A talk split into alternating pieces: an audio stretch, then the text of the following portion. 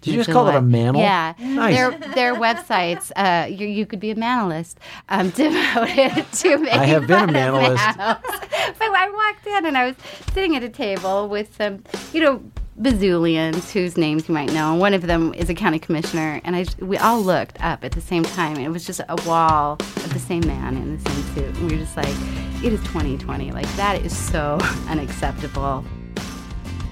This is A New Angle, and I'm your host, Justin Angle, marketing professor at the University of Montana College of Business. This podcast is my chance to speak with cool people doing awesome things in and around the great state of Montana. We are proudly underwritten by First Security Bank and Blackfoot. Hey, folks, welcome back and thanks for tuning in. Today, we bring you a conversation with three amazing women working together on an exciting and important program here at the University of Montana, the Women's Leadership Initiative. WLI's purpose is to accelerate women's careers of impact. It was initiated by former UM President Royce Engstrom in 2015 and was relaunched by President Seth Bodnar with generous support of Clearwater Credit Union and private contributions from folks like Denise Grills. In this conversation, we speak with Denise about why she invested in WLI. Denise is joined by UM psychology professor and department chair Chris Fiore, a key faculty advisor to the program, as well as one of my favorite Missoulians, Glenda Bradshaw, board member of Clearwater and owner of Clyde Coffee.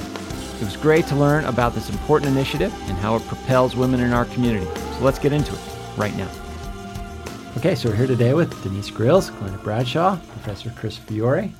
Ladies, thanks for coming on the podcast. You're welcome. Thanks, Justin. Thank you. So, we are here to talk about the Women's Leadership Initiative, something the three of you are um, deeply involved in and deeply committed to. Uh, Denise, let's start with you. The, the Women's Leadership Initiative is something that you chose to invest in early on, um, back under President Engstrom's President ten- uh, tenure. Can you talk about why uh, that was something that you wanted to support as a, as a passionate alum of this institution?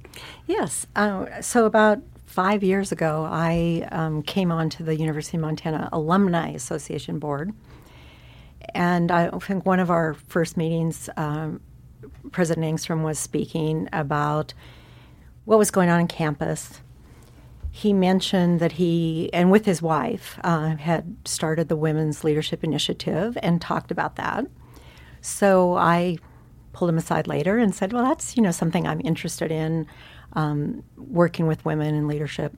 And as these things go, uh, he asked me to get involved with uh, Dina Mansour, who was leading the program, um, and I became involved as an advisor and eventually supporting financially the organization. Awesome. So integ- integral in that first year, and now back as the as the initiative has been relaunched under President Bodnar, and uh, yeah, a big part of it. Glenda, you represent uh, Clearwater in this, but also a lot of personal interest as well, which we'll get to. But you're on the board of Clearwater Credit Union, and Clearwater is one of the driving forces behind making this thing happen, right?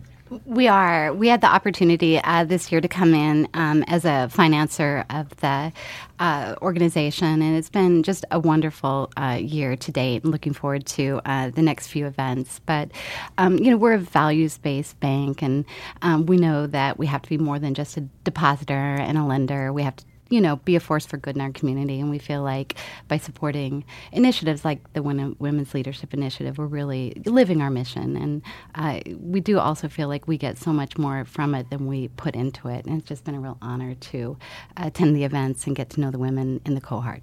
Awesome. And Chris, you're one of the faculty drivers of this this whole thing. Yes. So Dina brought me on for the first one. Okay. And we worked together to design and meet what we felt was most important for women in at that point it was just University of Montana women who applied to be as a part of, part of the cohort.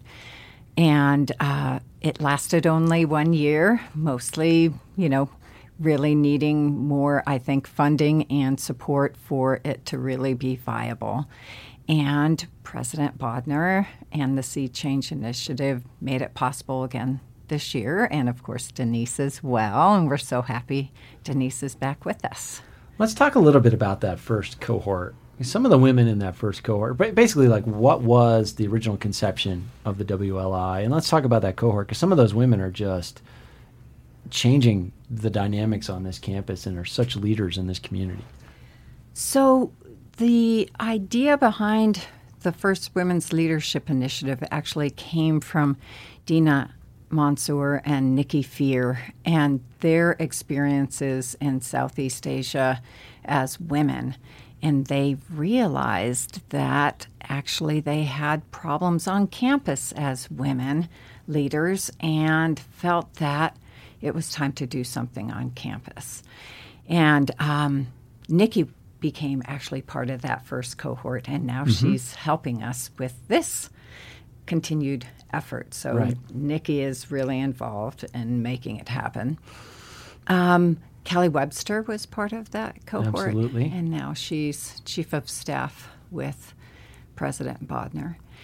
And, you know, I could go through every single person, but you are focusing probably on a, a few pe- people. Every woman, I think, has taken something from that. We did a lot of training, a lot of uh, support, um, skill building. We had Power Camp. We really focused on what would help women uh, individually and campus wide succeed. And I think these women are serious about their potential and they're showing what they can do. Yeah. So, uh, Power Camp, Denise, tell us about that. Sounds like something that's awesome. Like I want to do it, but I don't know what it is. What is what is Power Camp? Power Camp is a wonderful offsite seminar that uh, a woman named Chris Melching started many years ago uh, to empower women in the workplace. And she put together a program over, you know, two and a half days that she started um, and doing with Oracle, okay. which was my employer. Right. That we had a chance to do. Um, and a lot of skills, a lot of looking at the whole self, um, a lot of work, but, you know, very beneficial. And so that program I brought with Chris to Colorado, where I live uh, she usually does it in California. And then we brought it to Flathead Lake the first time um, and brought the cohort out. So okay. a, a, chance to all come together and get some training and work together.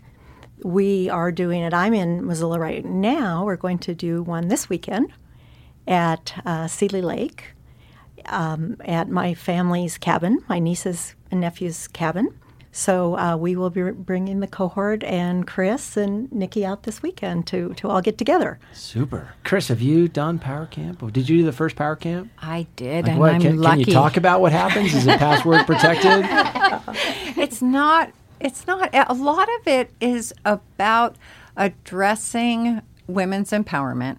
A lot of ways that women live in the world um, interferes, I think, with believing in possibility and potential, and a lot of women will step back or take a longer time or not necessarily believe in themselves. And so, Power Camp's all about identifying your strengths, working toward realizing those strengths, and uh, committing to making them happen.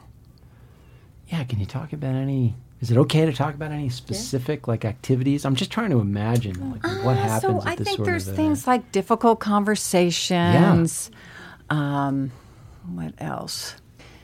How selling yourself. Mm. Um, in terms of you know how you present yourself, how you present your ideas, advocating for your ideas, advocating mm-hmm. for yourself. Mm-hmm. Yeah, because that's a lot of you know what the what the research shows is a lot of times women are more reticent to advocate for themselves, particularly in corporate situations. Right. Is that consistent with your experience, Denise, at Oracle? It definitely is, and that's that's one thing I I coach. Um, I think going back to the Sheryl Sandberg Lean In, which has been about five or seven years. I just recently went back and looked at it, but it was the idea through research that she showed that women would apply for jobs they knew they had done and I'm paraphrasing, mm-hmm.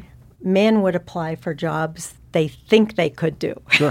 Yeah, yeah. or maybe they know they can do because they have confidence. 20 years experience, uh, whatever. I don't have that. I'll apply anyway.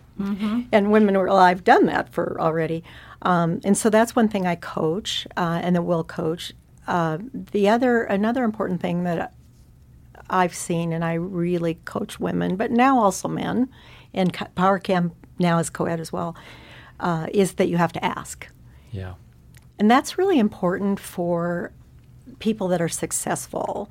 That I think if you're the top student and then you're the top graduate student, you go into the company or the hot shot or whatever, at some point you get to a level you're not going to get tapped on the shoulder anymore.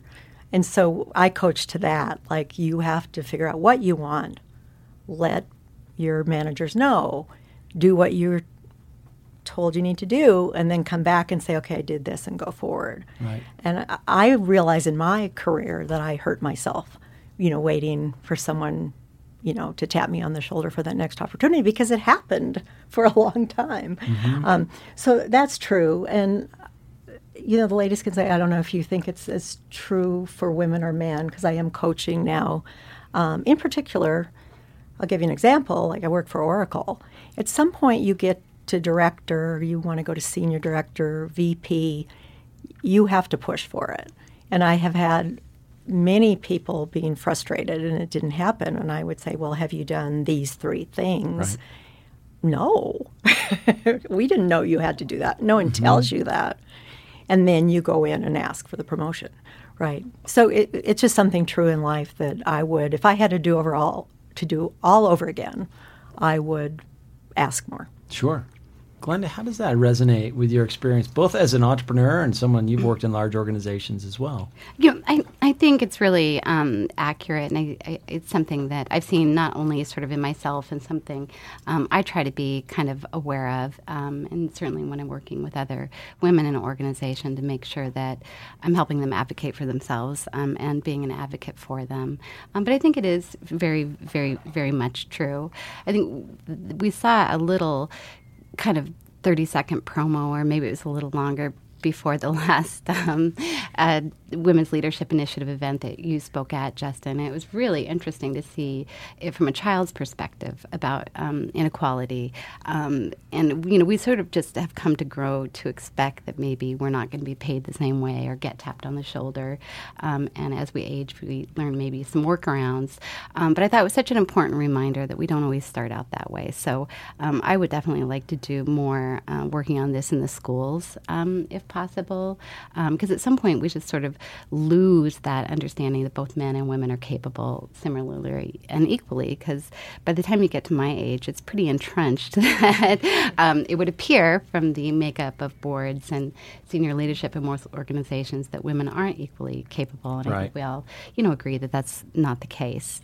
Um, I think um, in terms of advocacy, one of the things that I've learned since being part of the WLI um, is the differences in how corporate America works in terms of advocating for yourself and how it works in an academic setting. And I didn't realize for many of the women who are professors that a lot of their ability to be promoted or get tenure um, is based on self-evaluations that we're so bad at sometimes, and also on having kind of a mentor or somebody who's shepherding you through um, the process. So um, the things that I would like to emphasize and try to emphasize in my own life are being that for other people um, and remembering to have confidence myself and not do sort of the little put downs we do or um, not assuming that 20 years of competence in business um, is not enough. So, you know, I have to remind myself too, but um, it definitely uh, is a story that I feel like is a more positive story at this point for women in business, but it, it still it still needs to be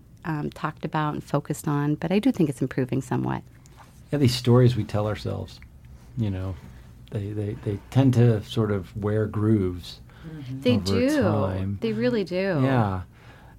So, Chris, you've been on the faculty here many years, and when you came in, what was it, two women in a faculty of 17 or something like that? Yes, yes, and I replaced a woman faculty. So there, the environment and psychology you could imagine actually is more informed. So in psychology as a field, we've been talking about gender issues when I was an undergraduate, we were looking at resumes and looking at the studies that talk about if the genders on a resume, we judge them differently. Sure. I, I saw that as an undergraduate in psychology. Psychology has been doing this for a long time. It did not mean that psychology still didn't have gender problems. Of course.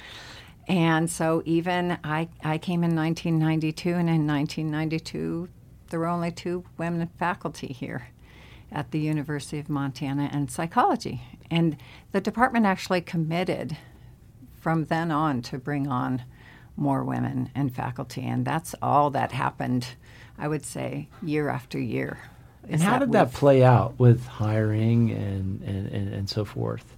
Um, I would say, well, there are certain ways that it plays out because we have accrediting bodies who ask us to do diversity plans. So I think there's kind of outside forces saying, you need to do this, Sure. which is not a bad thing. Yeah. But I also think it's about the people, and the people in psychology really were committed to doing this. And it, it included we shut down a search at one time when our final pool had no women in. Hmm. The everybody voted. Men did not want to go on with the search when the final pool did not have women in it. So I think that's a commitment. I think that's a. Absolutely. And you mentioned the accrediting body, maybe um, sort of giving some cover for decisions like that. Glenda, it makes me think about your role as a board member, part of the governance structure of Clearwater. Uh, you sit in an interesting spot in that you can um, maybe advocate for some issues that would be more difficult to advocate for from within. Um, a hundred percent. It's um, it's a really freeing kind of spot. Um, you know, we're always mindful that there's a staff that has to carry out, you know, all of our strategies and thoughts and wishes. Um, but it's been a really great experience, and we recently just brought Kelly Webster on um, as a board member. Right. There are just seven of us, and it flipped the board for the first time to a female majority. So we are 51% uh, female, um, and you know.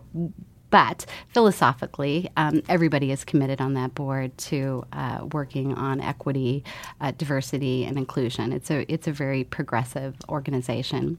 Um, but some of the stuff that we try to do is remove the need for um, people of color, women, folks who may be at a disadvantage in the workplace to have to advocate for themselves. So we try to create transparency, and we publish and post all of all of our salaries. Um, everybody understands what everybody else is paid, so you don't have to come to me and say it's come to my attention that I'm being paid far less Right, than right. somebody. Also gives us the opportunity um, to fix that on behalf of other people. Um, you know, we have we're working on an equity and inclusion plan, um, and so we're working to stay in front of some of these things. CEO's bonus is partially contingent upon uh, diversity goals. Um, and in the workplace. So we're very, very committed to this. Um, our CEO took a pledge to never be paid more than 10 times uh, the lowest paid employee. I think um, the current average of most CEOs is over 300 times um, the lowest paid Yeah. employee. So we really do try uh, to be very mindful um, of doing the right things at our level uh, and then have that sort of permeate throughout the organization. How does that resonate with you, Denise, having spent so much time at a large corporation, Oracle? I mean, some of these experiences have to be parallel to some of yours, and some maybe maybe contradict as well because you worked for a you know publicly traded company with a different set of uh, shareholders and stakeholders. What's very encouraging, and I'm very proud of Clearwater for doing that. Uh, I think at Oracle there is, of course, large public company statement of you know gender, race, uh, sexual orientation, um, you know, and then more recently veteran um, success. But again, it, you, you're turning a big ship Yeah, um, and in hiring and um, but if you you know you pay attention to that i think systemically we always have to look at you know oh we don't have why why did we end up with a pool of all men where we want to have women? Are we recruiting correctly? Are we are we stating the the real role correctly um, but i think it's it's encouraging yeah and when you you get firms that really don't have to do everything you're doing legally, that's encouraging as well. yeah, and- something you mentioned there, um, Glenda, that that made me well, it sort of motivated this question. So, you know, when a when a board or a department switches from majority men to majority women, um, not only might that sort of change the whatever the attitude of the board, but it might change some of the dynamics of how the board actually works. Can you has that changed at all within your board, or have you, or, or in your department, Chris? Have you noticed uh, just how meetings operate, the norms of communication, leadership, etc.? I would say definitely, although again, I don't I think psychology is more informed, but I think implicit bias shows us that we're just not all conscious. Yeah. Right? And it's not just gender, it's race, etc. Um, so I think there were plenty of things that were going on that just change when you have more representation. So, you know, we have also worked for diversity in more ways than gender. And I, you know, just as the research shows, I think it's refreshing. I think there's a broad base of ideas and opportunity and possibility that happens with change. I think communication changes.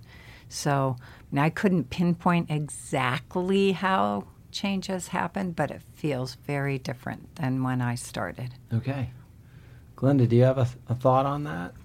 You know, it's a relatively new change, and I think it's really a credit to the credit union and what Jack and the team has built over time. Um, there was a high functioning board, and it's a very uh, progressive, innovative group that I walked into. So I, I feel like we've maybe sort of expanded on that. But I will say it's like a pleasure to go to meetings, it's a pleasure to go to working groups. It's an intelligent, professional civil dialogue of intelligent people. Um, I will say it stands out from in most of my other professional experiences, and whether that or not that's because of the female majority or just very thoughtful placement of all board members and the executive team. I imagine it sort of goes beyond the board. Um, you know, I said this, I say this before, but the fish rots from the head. Um, Yeah, and so yeah, well put. Yeah, and senior leadership on down, everybody in that organization is just really committed and aligned, and n- no one's being, f- you know, forced at gunpoint to do the right thing. Like it's it's just really It's in the DNA. It's, it's in our DNA. Yeah. and now and now the board is just cohesive. Yeah, and better outcomes. Oh, I, I think much, much better outcomes, better financial outcomes. And of course, you know, sort of every study will say that, that a diverse organization is a better organization. Um, and you know, there's there's lots of diversity. I think Chris really hit on it. Like her department functions because there's great diversity, sort of beyond probably gender, which is a big piece of it. But um, our overall diversity in terms of background and uh, vocation and what people are looking at is really different. So, so you sort of get everybody kind of, you know, we're all fundamentally aligned on values and where we're going, um, but then we each have a little different emphasis or specialty. It's um, it, it, it's it's a good example of how an organization that is diverse um, can function and deliver results. Yeah, it makes it happen. It does make it. It totally makes it happen. Yeah. A new angle is brought to you by First Security Bank and Blackfoot, two cool companies doing awesome things all over Montana. Hi, this is Mike Morelli, Director of the Entertainment Management Program at the University of Montana, and you are listening to A New Angle. So Denise, you you know after after a long career at Oracle, what like twenty five years or something. So now you are coaching. Yes. Right? So let's yes. talk about that. I mean, because that in many ways kind of embodies some of the same principles of the WLI, trying Right. to impart the message to a, a, a younger generation.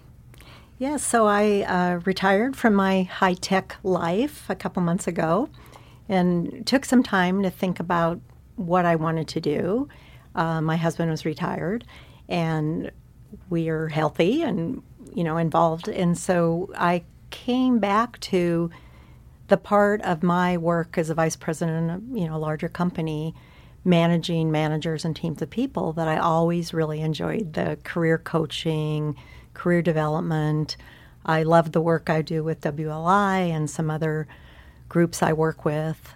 Um, almost everybody that's ever reported to me still calls me and for wonderful. coaching, Yeah. and I'll always continue to do that. So I'm imagining creating uh, uh, Denise Grills coaching and consulting, and working toward I like that, that branding. You like Very it? Very clear. Is it? I know Yeah. exactly Yeah. what you're Yeah. about. Okay, good. up. I'm trying you. I'm trying it out on you right now. So, uh, which is an important part, right? To get feedback. So I'm starting that, but to be, uh, you know, uh, my own business that I could do for 20 years, Sure. um, and and work with groups. So. Obviously, I always will, you know, work with University of Montana, and I have a little bit more flexibility now. Yeah. And so what's what's what's a typical kind of client that comes to you seeking advice and, and what's your sort of niche coaching wise? it's I'm I'm interested in emerging leaders, um, anyone you know who wants to make a change or they feel like they want to make a change. I just by going out to my network and telling people I'm doing it. I just this week had three people. Oh, you should talk to them, and you know, and um, they can be you know laid off from a job, but they don't want to just do the same thing again.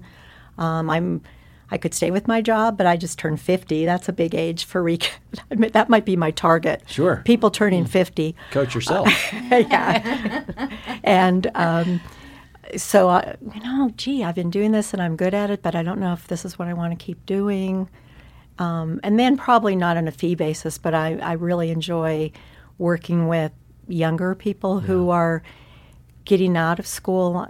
I spoke yesterday with a friend's son, and he's, you know, a very math. I don't even when he's major, and he's like, but I don't think I want to do that. I think I want to work in entrepreneurial firms, okay. right? And so I'm introducing, you know, so I'm introducing him to people in my Making network. Yeah. people I know from U of M, just to talk with him. Um, so that that's kind of what I'm I'm looking at now. But I'm I'm open to suggestions. I'm sort of shaping that right now. Do you, I mean, do any of you see differences? I mean, this notion of coaching and mentorship, and, you know, it's a two way street. You know, sometimes it's somebody in a more senior position saying, hey, you know, you could use some mentorship. You should mm-hmm. use some coaching. I'll take you under my wing. Or there's somebody in a more junior situation saying, reaching out and saying, I could really use some help. Uh, I'm feeling the need for a coach, a need for a change. Have you observed any differences? Um, I don't want to necessarily restrict it to gender-based differences, but are women more reticent to reach out for mentorship, or or do you think think that women are actually more uh, inclined to do that? I was involved in the NSF Advance grant that we had on campus. It was, uh, we called it the PACE grant, and it had a mentorship component to it. And it was about advancing women and minorities in science. And when was this grant work oh happening? boy. It mm, it was in I would say 2000, maybe three to nine. Okay. Okay. It was wonderful for us. We did a lot of really good things, and actually, the faculty development office was something that came out of it. Really? Yes. Okay. Wonderful. Yes. And as did our partner accommodation policy and the modified duties for people during uh, faculty during uh, pregnancy and family leave. Okay. So we we accomplished a lot. So important structures Yes. and policies. Yes. Yes. Wonderful. But in our, our mentoring, we did a lot of research on what what works, what doesn't work, what's going to help women. And women actually really appreciate and welcome mentoring. The difficulty, especially at that time, was that few people offered it. Mm-hmm. Remember, there weren't that many women Yeah. in especially sciences and on campus. Do You think psychology was was something with two of seventeen. We had sciences programs with zero Right. Right. women. So there was a lot of work to be done. What we what we know is that natural mentors work best. So people that you automatically connect with, maybe within your department, outside your department, outside the university. Somebody who really is more senior who can help you navigate. They're not always there, it's not always possible. So, in the recommendations of that program and what we did is we did assign mentors, and that was really good for everybody. So, at a minimum, assign them. If there's natural mentors, great. But Sure. if there aren't, assigning a mentor is good for both people. Yeah, And sometimes we- it needs to be made explicit. Like this is part of your job to do this. Yes. Make time. We, after that, as a psychology department, we assign mentors to men and women, junior faculty. It doesn't matter. Everybody gets a mentor, a senior faculty, because it there's so much to know, mm-hmm. and you can't possibly figure it all out or know it all. And it's really a relief to have somebody walking with you through it. Yeah. Glenn, any thoughts on the coaching piece? I, mean, I know you advise a lot of folks, and and you know you've invested in your own development and education um, at various stages in your life. Yeah. Yeah, it's really fun. And just listening to Denise talk about how much pleasure you know she gets from doing it, and how many of the folks that have worked for her uh, in the past continue to come back because obviously what you're adding uh, to their lives and to that dialogue um, is a help. Um, I do think that everybody at some point in their career needs somebody assigned. I think that organic mentoring is is great. And I think once you sort of get comfortable in that role, um, you can get there. But I know personally that had I not been placed um, in executive leadership development program when I was at FedEx and assigned mentors who were EVP and SVP and the CEO, um, I, my career and my development would not have progressed nearly so quickly. There are a lot of, you know, smart, hardworking, deserving people in a large, you know, field leadership or organization like that. I think there were 30,000 employees. And fortunately, I got into this program and I got assigned the right mentors and they really worked with me. And it's something that we talked about um, last time. But I feel like, in particular, having a female mentor who said, be yourself. And these are skills that you have that other people don't have. And these are important skills. So do not change how you communicate. Do not change how you dress. Do not change who you are fundamentally. You can't. You know, that's uh, that's not a great place to be. Um, and just to be really confident in who you are because it's good. Um, so I was really fortunate in who, not just that I had a mentor, but who she was and how she messaged me. And the way she messaged me is how she messaged to other people who were making hiring decisions. It wasn't like Glenda would be great if. It was Glenda is great because and I try to do that, you know, for other people as well. Yeah, and it gives you license to be. Oh, it totally does. yourself. Yeah, absolutely. I mean, I yeah. mean, just I, I can imagine the moment that the, the sort of just must have brought such ease. Oh, it to- it life. absolutely does. And it's not to say there aren't things that I can and should change and work on because that I absolutely can improve in a million different ways. Yeah. But that wasn't the predominant narrative. Um, it wasn't sort of this sort of like let's look at the three things that you could do better. Like we're, we are going to look at those, but we're going to focus on this other stuff. Let's talk about this cohort in this year's WLI. You know, what are uh, what, it's a unique cohort in that with Clearwater coming into the team, uh, are there one or two Clear, two Clearwater employees? Do you call them and Erica. employees, or they got some fancy Coworkers. co-workers? It's Okay. fancy. Yeah, well, that's not that fancy. You can do better than well, coworkers. we could get we could get fancier. Yeah, I don't know what. Like, yeah, something, something very woke. Comrades. Comrades. Yeah. Yeah. yeah. Your jacket is a little. You Is know, it comrade? Yeah, a well, this is a podcast, so yeah. people can't see the jacket. Oh, I apologize. Uh, Justin is wearing. Uh, it, it is camouflage, but it has sort of a, a military kind of Cuban cut. Cuban cut. Yeah, yeah. Yeah, yeah. It's my uh, Bernie Sanders attire. Okay. Anyway, let's not go there. Okay, so we're talking about this year's cohort. So we got two Clearwater uh, coworkers Yeah. and a bunch of awesome women from the UM community. You know, what are some things you're excited about with the attributes of this particular cohort? So one of the things, having been with both cohorts, the the women are always amazing. Yeah. And uh, this time with the two women from Clearwater being part of the group, it, it I feel like it's really good for everybody because we're not just talking about UM problems or UM focused Sure. issues. Yeah, it's We're got to add a richness to oh, the it's to the dynamic. really nice, and it, it's. There are times where we might veer toward UM focus because it's ten and two, but it never stays there. And I think the uh, presentation that we did was it last week or the week before the workplace equity event is a great example of what can happen when you're just talking about this issue of workplace equity. It applies across the board. It's not a UM solely issue. And I just thought it was rich how deep everybody chose to go by looking for women's and women and anybody's stories about workplace inequities and then presenting them to the group and having discussions about them. That came from everybody's heart and soul and experience. Some of those stories around the room in that event were women from the cohort. We also asked for people from the community to uh, contribute stories. And then those stories that were selected, the seven that were selected to be read, some were stories from women in the cohort, some were not. But they, I think it just represents the powerful approach that is really desired this time. People are looking for action, they're looking for change. They don't want to just talk about it, and it's not just about them.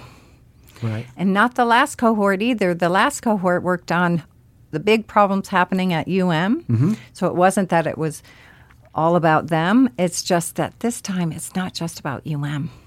This time it's about the issue of work of workplace equity, which is a huge problem in our culture. So let's talk about um, you know, I just remember that event you're talking about, Chris, and it was a powerful event and some of the conversations that I think were antecedents to that event were you know, some some men in this community wanting to sort of figure out like can can we help in any way with this? Because I, I, feel like there are times where men don't know how to engage around this stuff.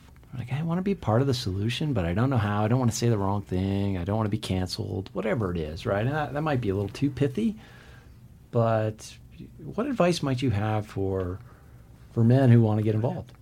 Oh, I think there's um, a lot of ways that men can be involved, and first of all, I think just sort of as a as a group, recognizing that um, as many men, you know, want things to operate equitably, as those children did in the video before that um, equity event started, you know, as women do. So I do believe well, I guess first and foremost, I would like to just say that I, I think we have a lot of allies, and that I don't think it breaks entirely along gender lines mm-hmm. that women want to operate a certain way and men don't.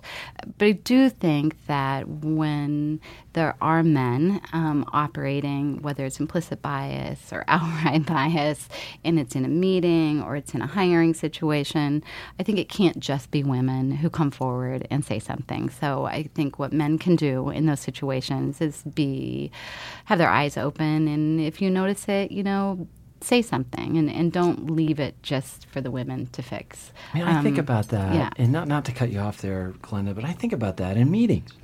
I'll be in a meeting where, you know, the men will just sort of talk. Whereas, when, you know, and the women will raise their hands and sort of wait to be acknowledged by the leader of the meeting. And observing this, I think, well, okay, if I were leading the meeting, maybe I'd be more. Ex- I've been more explicit about calling on people, but as an observer, like, should I s- speak up and say, "Hey, you just talked over your female colleague," or that feels right on some levels, but on the other level, it feels problematic in that it's like taking a man to come to the rescue of this woman in distress. I totally agree. I totally agree. I think it has to be kind of a, a, group effort. So I think you know we we don't need rescued, but we also you know don't want to be abandoned in those meetings. Yeah. Um, and it, it it really is, I think, a minority of people who are doing it. And I think if the majority of people pipe up and say something, I would like to imagine it'll change.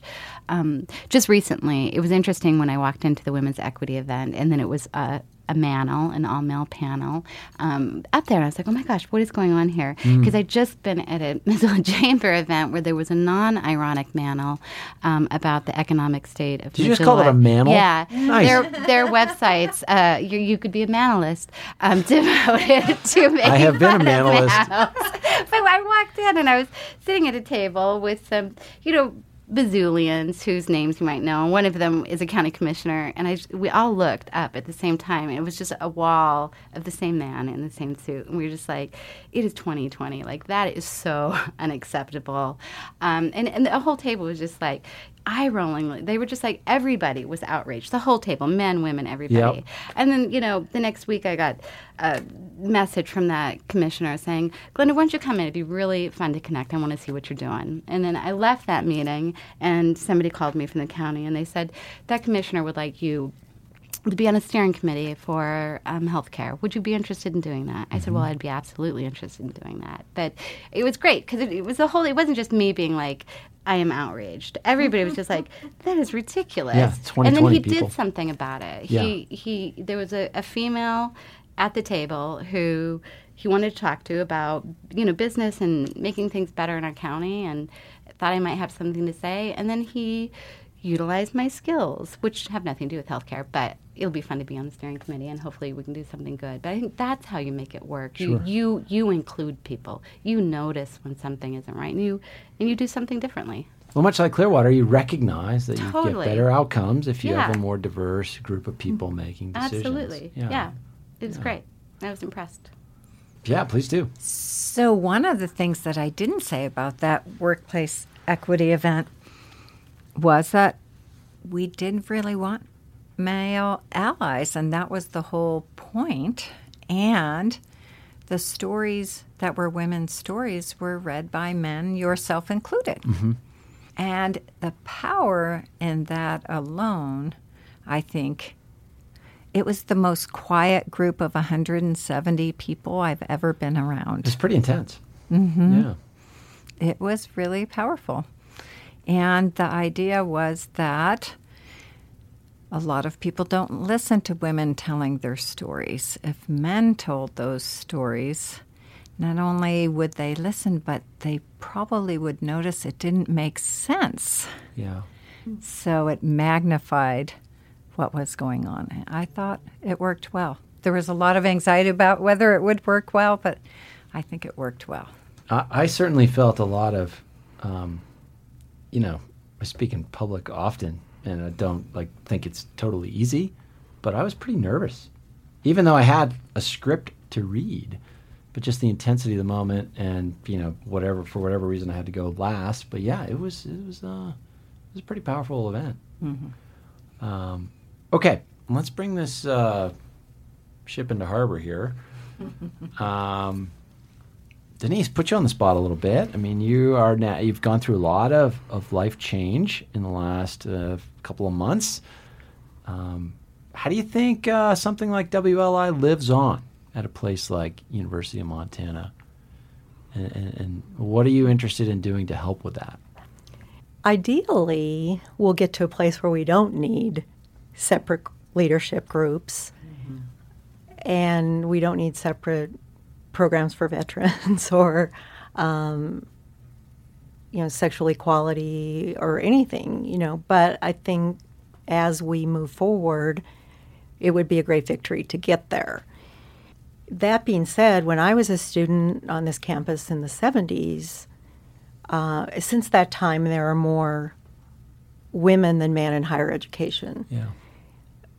but they're still, you know, 40 years later, not at the high level or at the high level of corporations or um, boards. So I think we just keep working working toward that. And at one point, we don't need, you know, we if we didn't need WLI, that would be great, and we just worked on, you know, leadership across the board. Let's put ourselves out of business. Let's put ourselves Yeah, out. Yeah, great. Let's put ourselves out of business there. I like it. Um, Glenda, how will you stay involved? Well, um, oh, I'm hoping um, that the credit union funds this um, year after year after year, and that we're invited to participate um, in some of the events if we have, as we have been this year. Um, I think long term. I've met people in the community and the um, through this initiative that hopefully will be lasting um, connections. Um, and then I think you know ultimately you know Kelly's on the board, and I think we're going to try to do more things with the university, and um, you know looking forward to seeing all the good things that happen um, out of the initiative. Awesome. Chris, any closing thoughts from you? I, w- I would say that we've really been fortunate to have people identify this as a need and support it. And I'm hoping that people continue to see that we are still at a place that we need it. I think there's a potential to expand it, but I also know that because of this effort, the campus is picking up more on leadership education needs, both in the new uh, staff and faculty training uh, programs and with undergraduate students with leadership programs. I think we need good leaders and we need them across the board. So I think recognition of that is happening, and we are one result of that. Indeed. And speaking of good leaders, I think we have three wonderful ones in this room. And I thank you all for um, the great work you're doing to advance this initiative, but also just for coming in here and sharing the story with our with our listeners. Thanks very much. And enjoy Power Camp. Thank yes, you. thanks. All right. Hope you learned as much from that as I did. Check out umt.edu slash women's dash leadership dash initiative to learn more. Maybe even apply for next year's cohort yourself. Thanks for listening to A New Angle. We really appreciate it. And we're coming to you from Studio 49, a gift from University of Montana alums Michelle and Lauren Hanson. And remember that A New Angle is supported by CED, Consolidated Electrical Distributors. These guys pretty much sell anything electrical you would ever need, but they also hire a ton of our students. If you want to learn more about jobs at CED, visit cedcareers.com. Before we go, I want to thank some important peeps. Our awesome interns, Aspen Runkle and Max Gibson. Jeff Ament, John Wicks, and VTO for the tunes. And finally, props to Jeff Meese, our master of all things sound. Finally, if you have any questions, suggestions, comments, insults, whatever, please email me at a new angle at umontana.edu. Help us spread the word and be sure to use the hashtag a new angle when you do. Thanks a lot and see you next time.